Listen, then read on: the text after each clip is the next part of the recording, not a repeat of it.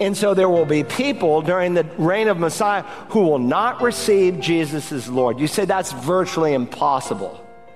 No more impossible than he when he literally walked on the earth. And he cared for people and gave sight to the blind and unstopped deaf ears and healed paralyzed limbs and fed hungry people and cast out demons. And some still rejected him. Welcome to Search the Scriptures, the Bible teaching ministry of Dr. Carl Broggi, Senior Pastor of Community Bible Church in Beaufort, South Carolina. Today is part three in the conclusion of Pastor Carl's sermon entitled, When Heaven Comes to Earth, Part 2. Revelation 20 and verse 10 says, And the devil who deceived them was thrown into the lake of fire and brimstone, where the beast and false prophet are also and they will be tormented day and night forever and ever. Today, Pastor Carl will conclude his sermon as he preaches on the devil and his finale. Let's join Pastor Carl now as he continues. And so his name is being mocked today. It is being used in vain. It is being dishonored. It is being walked over.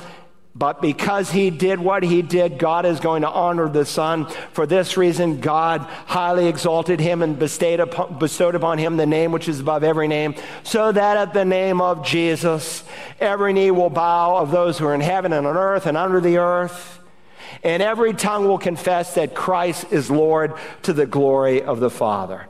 Let me give a fifth reason for the millennium.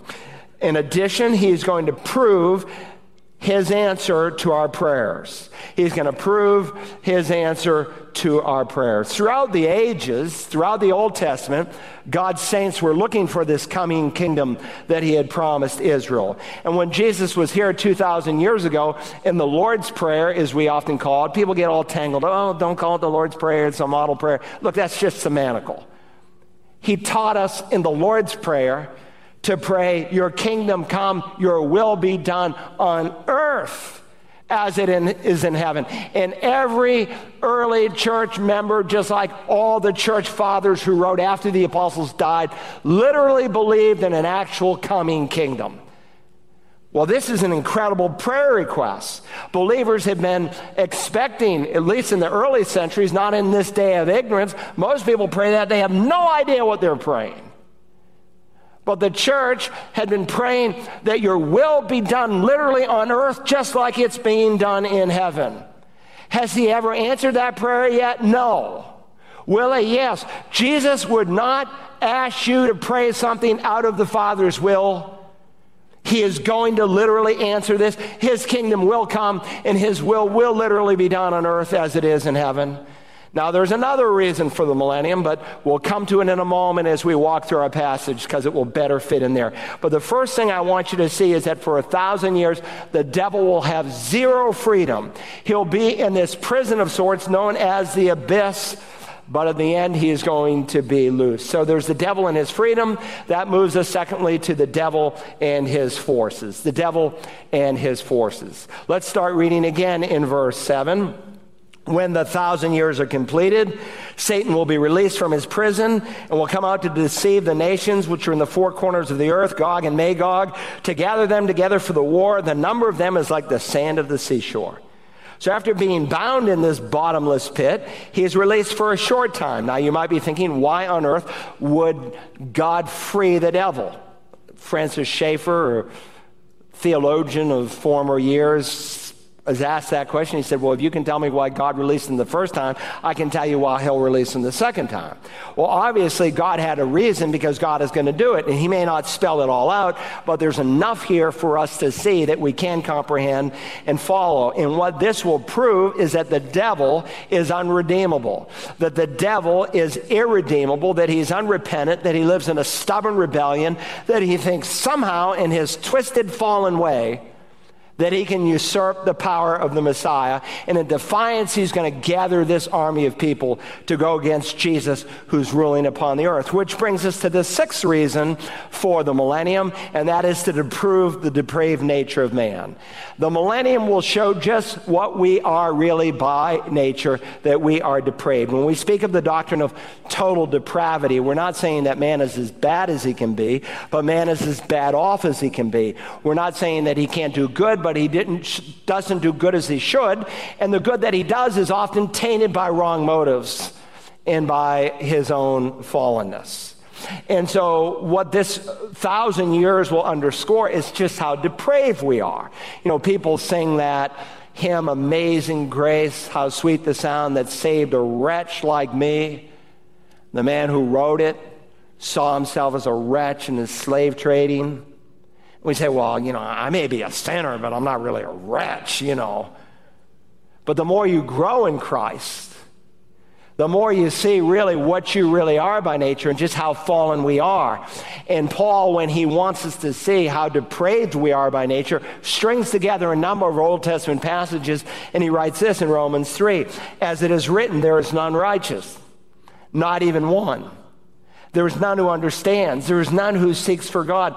All have turned aside. Together they have become useless. There is none who does good. There is not even one. And the thousand year reign of Jesus on the earth will show beyond a shadow of a doubt how true this is. With absolutely zero ability for Satan to deceive and to craft evil on the planet with Jesus literally ruling on the throne in Jerusalem as God had promised by the prophets, as Gabriel affirmed to Mary at his incarnation, people will still reject Jesus. And so Satan will come out, the scripture says, to deceive the nations which are in the four corners of the world. That anyone would respond really shows how depraved we are. You know, people sometimes say to me, well, you know, God knows I'm a good person. I follow my heart. And God would say, the heart is more deceitful than all else and is desperately sick. Who can understand it? The body of Christ recognizes as they mature that indeed there is none righteous that by nature we do not seek God. And if you sought God as a little boy or girl, it was only in response to the Spirit of God working in your heart first. Probably largely due to the prayer of your parents or maybe your grandparents. But what I want you to see is that Satan is not in control of the abyss. And by the way, he's not even in Hades yet, and he's not even in the lake of fire people have this view of Satan that, you know, he's down in the flames of hell in this devil suit with a pitchfork and he's poking people and getting them to shovel coal and all this. No, he's not even in the uh, Hades. He's not in the lake of fire. He's not going to someday when God opens the lake of fire to the devil and his fallen angels and all the lost people of all time. He won't be in charge. Adonai will be in charge. God will be the king of hell, not Satan. So when we come here to verse 8, it's important that we ask and answer two critical questions. First, who will Satan be deceiving? And then, secondly, why would anyone choose to follow him with Jesus reigning on the earth? So, first, let's think this through for just a moment. Who is it that Satan will be deceiving? Now, again, I've told you that in uh, millennialism, they think there's just one big judgment, there's no literal kingdom, and God will separate the lost from the saved, and that's it. But if you've been studying with us in this series, you know that's impossible. In fact, there's a number of resurrections and judgments. The first one we studied was the church saints at the rapture. We must all stand before the judgment seat of Christ. Every saved person will give an account as a saved person to see how he's rewarded in heaven. It will largely have to do with how you serve the local church. People ask me all the time, like someone just asked me over the weekend, can I become can I have a place of service in the church without becoming a member? And I said, No. They said, Why not? Because the New Testament teaches membership. When the Bible says, Obey your leaders and submit to them, for they give watch over your souls. If you're not willing to be accountable to your leaders, if you're not willing to be accountable to the congregation, who congregationally exercise church discipline, Matthew unfolds for us. If you're not willing to plant yourself in a local church where you employ your gift in serving one another, then it's one of three things. You're either in ignorance, you don't know this is something you should do, or B, you're in between churches, and I get that. People are looking for churches, but it shouldn't take more than a month or two to find one. Or three, you're living in disobedience. And why would I want a disobedient Christian to serve in the church? Because a disobedient Christian is not filled with the Spirit. And so there's the church saints that are caught up and evaluated. The Old Testament saints at Christ's second coming. We just read that from Daniel 12, 2. Tribulation saints are raised at this time. We just read that in Revelation 20, verses 4 through 6. We studied a few weeks back how all the living Jews will be raised up at this time, uh, or evaluated at this time. Those Jewish people who survived the tribulation, they will stand before Jesus and separated true Israel versus false Israel. We saw when the scripture says all Israel will be saved is not what people are making it out to be. All Israel in Paul's mind is all true Israel, those who are born again.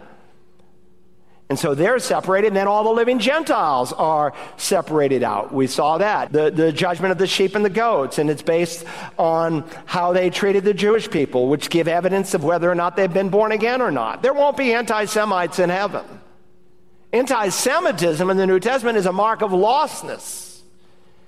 And if a Christian takes on anti Semitism like any other sin, you better look out because God will discipline you. He'll take you to the shed. Then there's the resurrection and judgment of the Antichrist and the false prophet. That happens at the second coming that reverse rapture that we spoke of. And then a thousand years after the second coming, all the lost of all time are raised up and judged. And we'll see why. Why does God wait a thousand years? We're going to see why, God willing, in this series.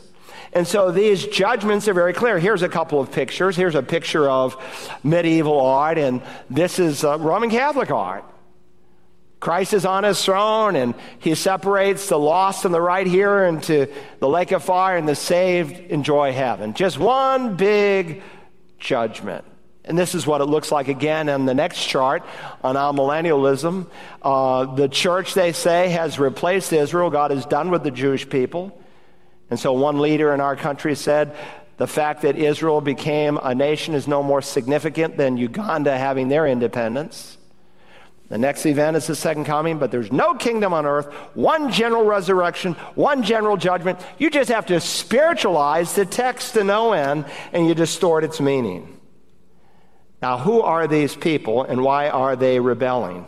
Remember, Matthew chapter 13, it says, The Son of Man will send forth his angels, and they will gather out of his kingdom all stumbling blocks and those who commit lawlessness Matthew 13 concerns the kingdom parables. Matthew 12 represents the official rejection of the leaders of Israel that Jesus is their Messiah. And so in Matthew 13, Jesus answers the question, well, what is God going to do then for Israel? And he makes it clear that he hasn't canceled the kingdom, he has simply postponed it. But when he comes back at the second coming, there'll be no unbelievers that will enter it. We studied this some weeks back in Matthew 24. For the coming of the Son of Man will be just like the days of Noah. For as in those days before the flood, they were eating and drinking, marrying and giving in marriage until the day that Noah entered the ark. Then there will be two men in the field. One will be taken, one will be left. Two women will be grinding at the mill. One will be taken, one will be left. This is in reference to the second coming. At the rapture, you don't want to be left behind because that means you're an unbeliever. But at the second coming, you want to be left behind. Now, Hal Lindsey creatively said this is the rapture. It has nothing to do with the rapture. He sold books on sensationalism. He was a serial adulterer, married four times, and confronted by some of my own friends. We used to use him as an illustration at Dallas Seminary of how not to teach the scriptures. Those who are left are analogous to what happened in Noah's day. Noah and his family are left to enter into a brand new world. And those who are alive at the great flood, they're carried away into judgment. And so at the second coming, unbelievers are removed from the kingdom, every stumbling block, And the only ones who enter into the kingdom are those who are believers. And this is what we call the premillennial view. And again, as this chart shows, that's what the church fathers, they were a group of men who wrote after the apostles. We have tons of their writings. They taught that when Jesus comes back at the second coming, he will literally raise Old Testament saints, tribulation saints will be raised, surviving believers will enter the kingdom, and he will rule and reign for a thousand years. That's what they taught. They taught there would be a literal tribulation period followed by a literal second coming where Jesus will rule and reign for a thousand years. So, in the broadest sense, there are two kinds of believers who enter into the kingdom. Now, don't miss this. This will be important for you to understand what we call a pre tribulational rapture. Two kinds of believers that will enter the kingdom. Those who survive the tribulation and they enter in their natural bodies, and those who will enter in their resurrection bodies. Now, in a resurrection body, the Bible says, Jesus said, we'll be like the angels. We don't become angels, but we're like angels in that we neither marry nor are given in marriage, and we don't procreate. We don't have children. And so notice that's the theological backdrop to verses 7 and 8. When the thousand years are completed, Satan will be released from his prison and will come out to deceive the nations that are on the four corners of the earth. Now think this through. When Christ comes back to finish our salvation, we receive a resurrection body. We've been saved from the penalty of sin. We call that justification. We are being saved from the power of sin. That's called sanctification. We will be saved from the presence of sin. That's called glorification. For our citizenship, Paul wrote, is in heaven, from which also we eagerly wait for a Savior, the Lord Jesus Christ, who will transform the body of our humble state into conformity with the body of his glory. In other words, we'll be like Jesus. We will never sin again once our salvation is completed. John says that when he appears, we will be like him. Why? Because we will, we will see him just as, because we will see him just as he is. We'll be like him, resurrected. When you make a choice to receive Jesus as Lord, God puts an eternal hook in you by that choice where you are eternally secure, and when your salvation is complete, you will never sin again. Yet, here at the end of the thousand years, we got this massive rebellion. Who are these people? These are those who entered into the kingdom in their natural bodies. So, who will Satan be deceiving? Not the first generation of tribulation saints and Jews who entered into the kingdom in their natural bodies, because once you're saved, you're always saved. You can't lose it. But they're going to have children and grandchildren. Look, my wife and I, our marriage started will be 43 years ago in June, just her and I. We got 25 in our tree now, and it's still growing.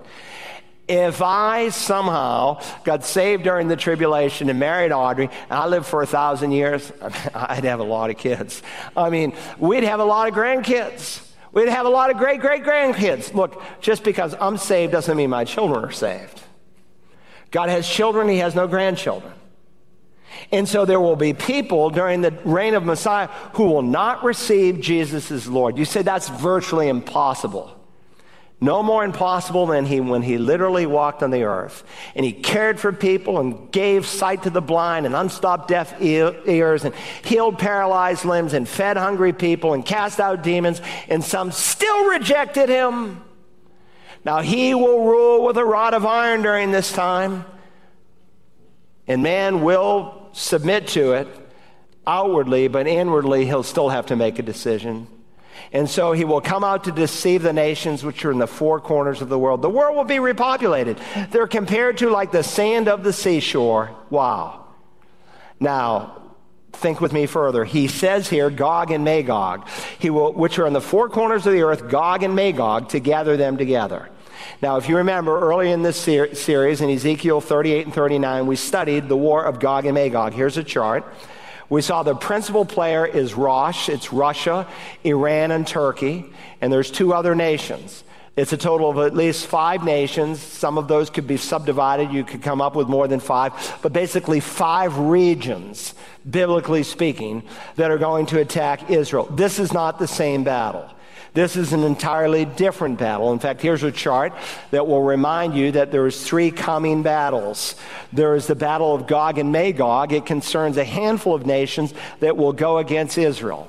I take it, it could happen before the rapture, but I think most likely it will happen after the rapture We know it happens at the very end of time before the millennial reign of Christ. So it's somewhere in that time frame. I would argue shortly after the rapture, and it would be a setup for the rebuilding of the temple. I've got a whole message on that if you're interested. That's different from the Battle of Armageddon that Revelation 16 uh, describes that happens uh, in conjunction with Christ's return. And that's different from this battle of Gog and Magog that happens at the end of the thousand years. So, three different battles. And of course, you don't want to twist and mix those up. Now, I think it's interesting. You can literally remove Gog and Magog, and it doesn't change the meaning of the text. And uh, the devil will come out to deceive the nations which are in the four corners of the earth to gather them together for the war. The number of them is like the sand of the seashore. So while we can tell from Scripture that this is a distinct event, I think it has taken on some symbolic meaning. Kind of like Armageddon, you know. Someone just last week, I heard them on the news, you know, they described what we've seen in Turkey and Syria. Now, 50,000 people dead. This Armageddon like disaster, the person reporting there from Turkey. And so Armageddon is kind of a catchword for any catastrophic event. Well, this emblematically will be similar to the battle of Gog and Magog in Ezekiel because it's against Israel and it's against Israel's Messiah, Jesus, who's literally ruling on the throne. Look at verse 9. I'm almost done. And they came up on the broad plain of the earth and surrounded the camp of the saints and the beloved city. You know, the beloved city, it's Jerusalem. So they circle the city they encircle it to attack Jesus and his saints who are ruling from Jerusalem, which brings us quickly to the devil and his finale. So, beyond the devil and his freedom, and the devil and his forces, there's the devil and his finale. Now, again, if somehow the post tribulationist was right, and we're here for the tribulation, and we go up at the end of the seven year period and we come down, then everybody is in a resurrection body and nobody can sin. So the amillennialist just throws out the whole millennial kingdom. But if you believe there's a kingdom and the promises to Israel are unconditional in nature, you can come to no other conclusion but a pre tribulational rapture. That's the only way you can have sin at the end of the thousand years. Are you following that? You get it? There's many, many reasons why the scripture teaches a pre tribulational rapture. So here we are, the devil and his finale. Verse 10 And they came up on the broad plain of the earth and surrounded the camp of the saints and the beloved city. And notice, and fire came down from heaven and devoured them. Not one shot is fired, not one sword is unsheathed. Suddenly the sky bursts with a ring of flame and it comes down and it's over. Immediate judgment. Verse 10. And the devil who deceived them was thrown into the lake of fire and brimstone, where the beast, the Antichrist, and the false prophet are also and they will be tormented day and night forever and ever. So Satan will be in the place where, notice, the Antichrist and the false prophet are. How long have they been there? A thousand years. So I was witnessing recently to a Jehovah's Witness. He said, Well, unbelievers who go to hell, they're annihilated. I said, Now here's an illustration of two people who have been in the lake of fire for a thousand years and they're still very much alive. We'll come to that. How can we apply this text of Scripture? Number one, first, there's a lesson for us here concerning our fallenness. There's a lesson concerning our fallenness.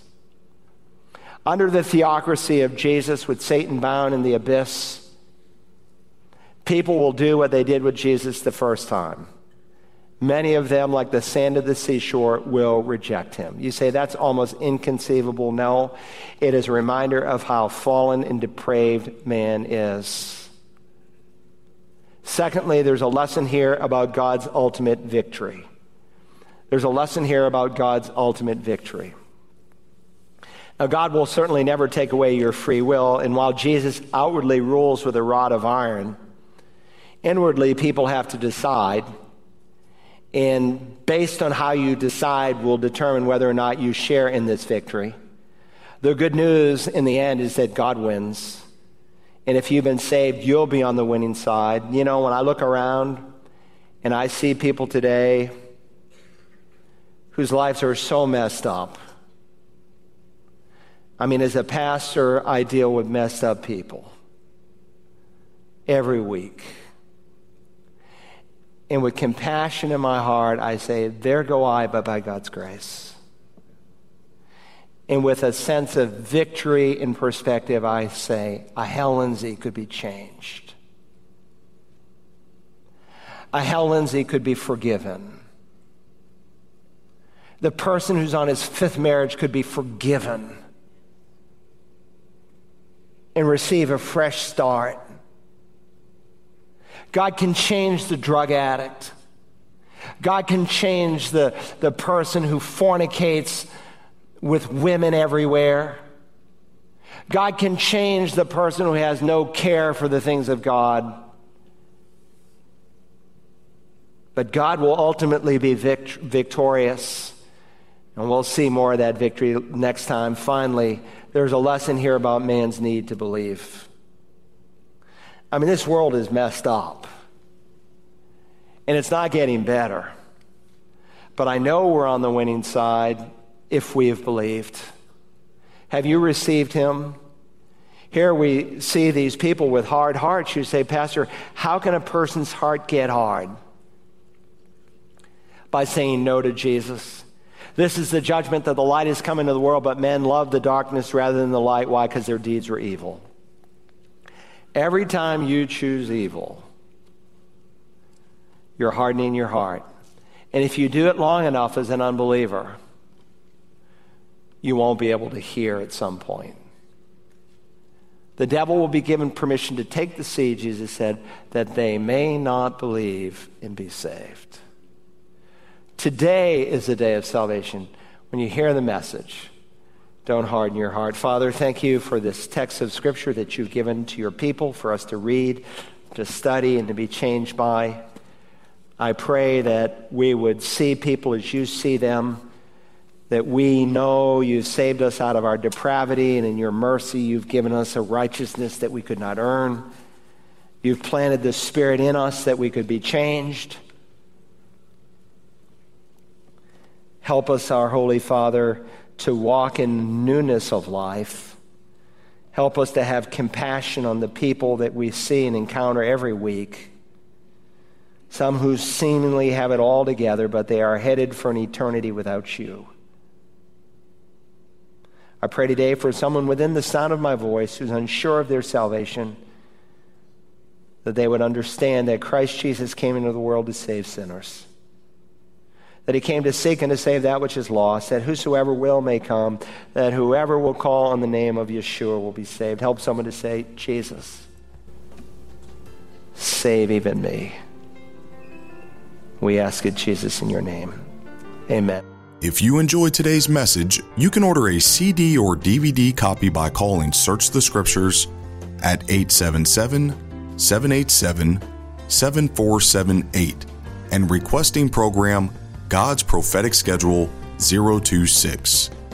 Don't forget that tomorrow, Pastor Carl's wife Audrey is in this time slot with her program for women, Mothering from the Heart. You can hear more of Audrey's messages on the Search the Scriptures app found on the iTunes and Google Play Store. Also, check out Audrey's podcast, Rare But Real, on Apple, Google, and Spotify podcast platforms. You can also listen to her podcast at searchthescriptures.org. We hope that you will join us next week as we continue to search the scriptures.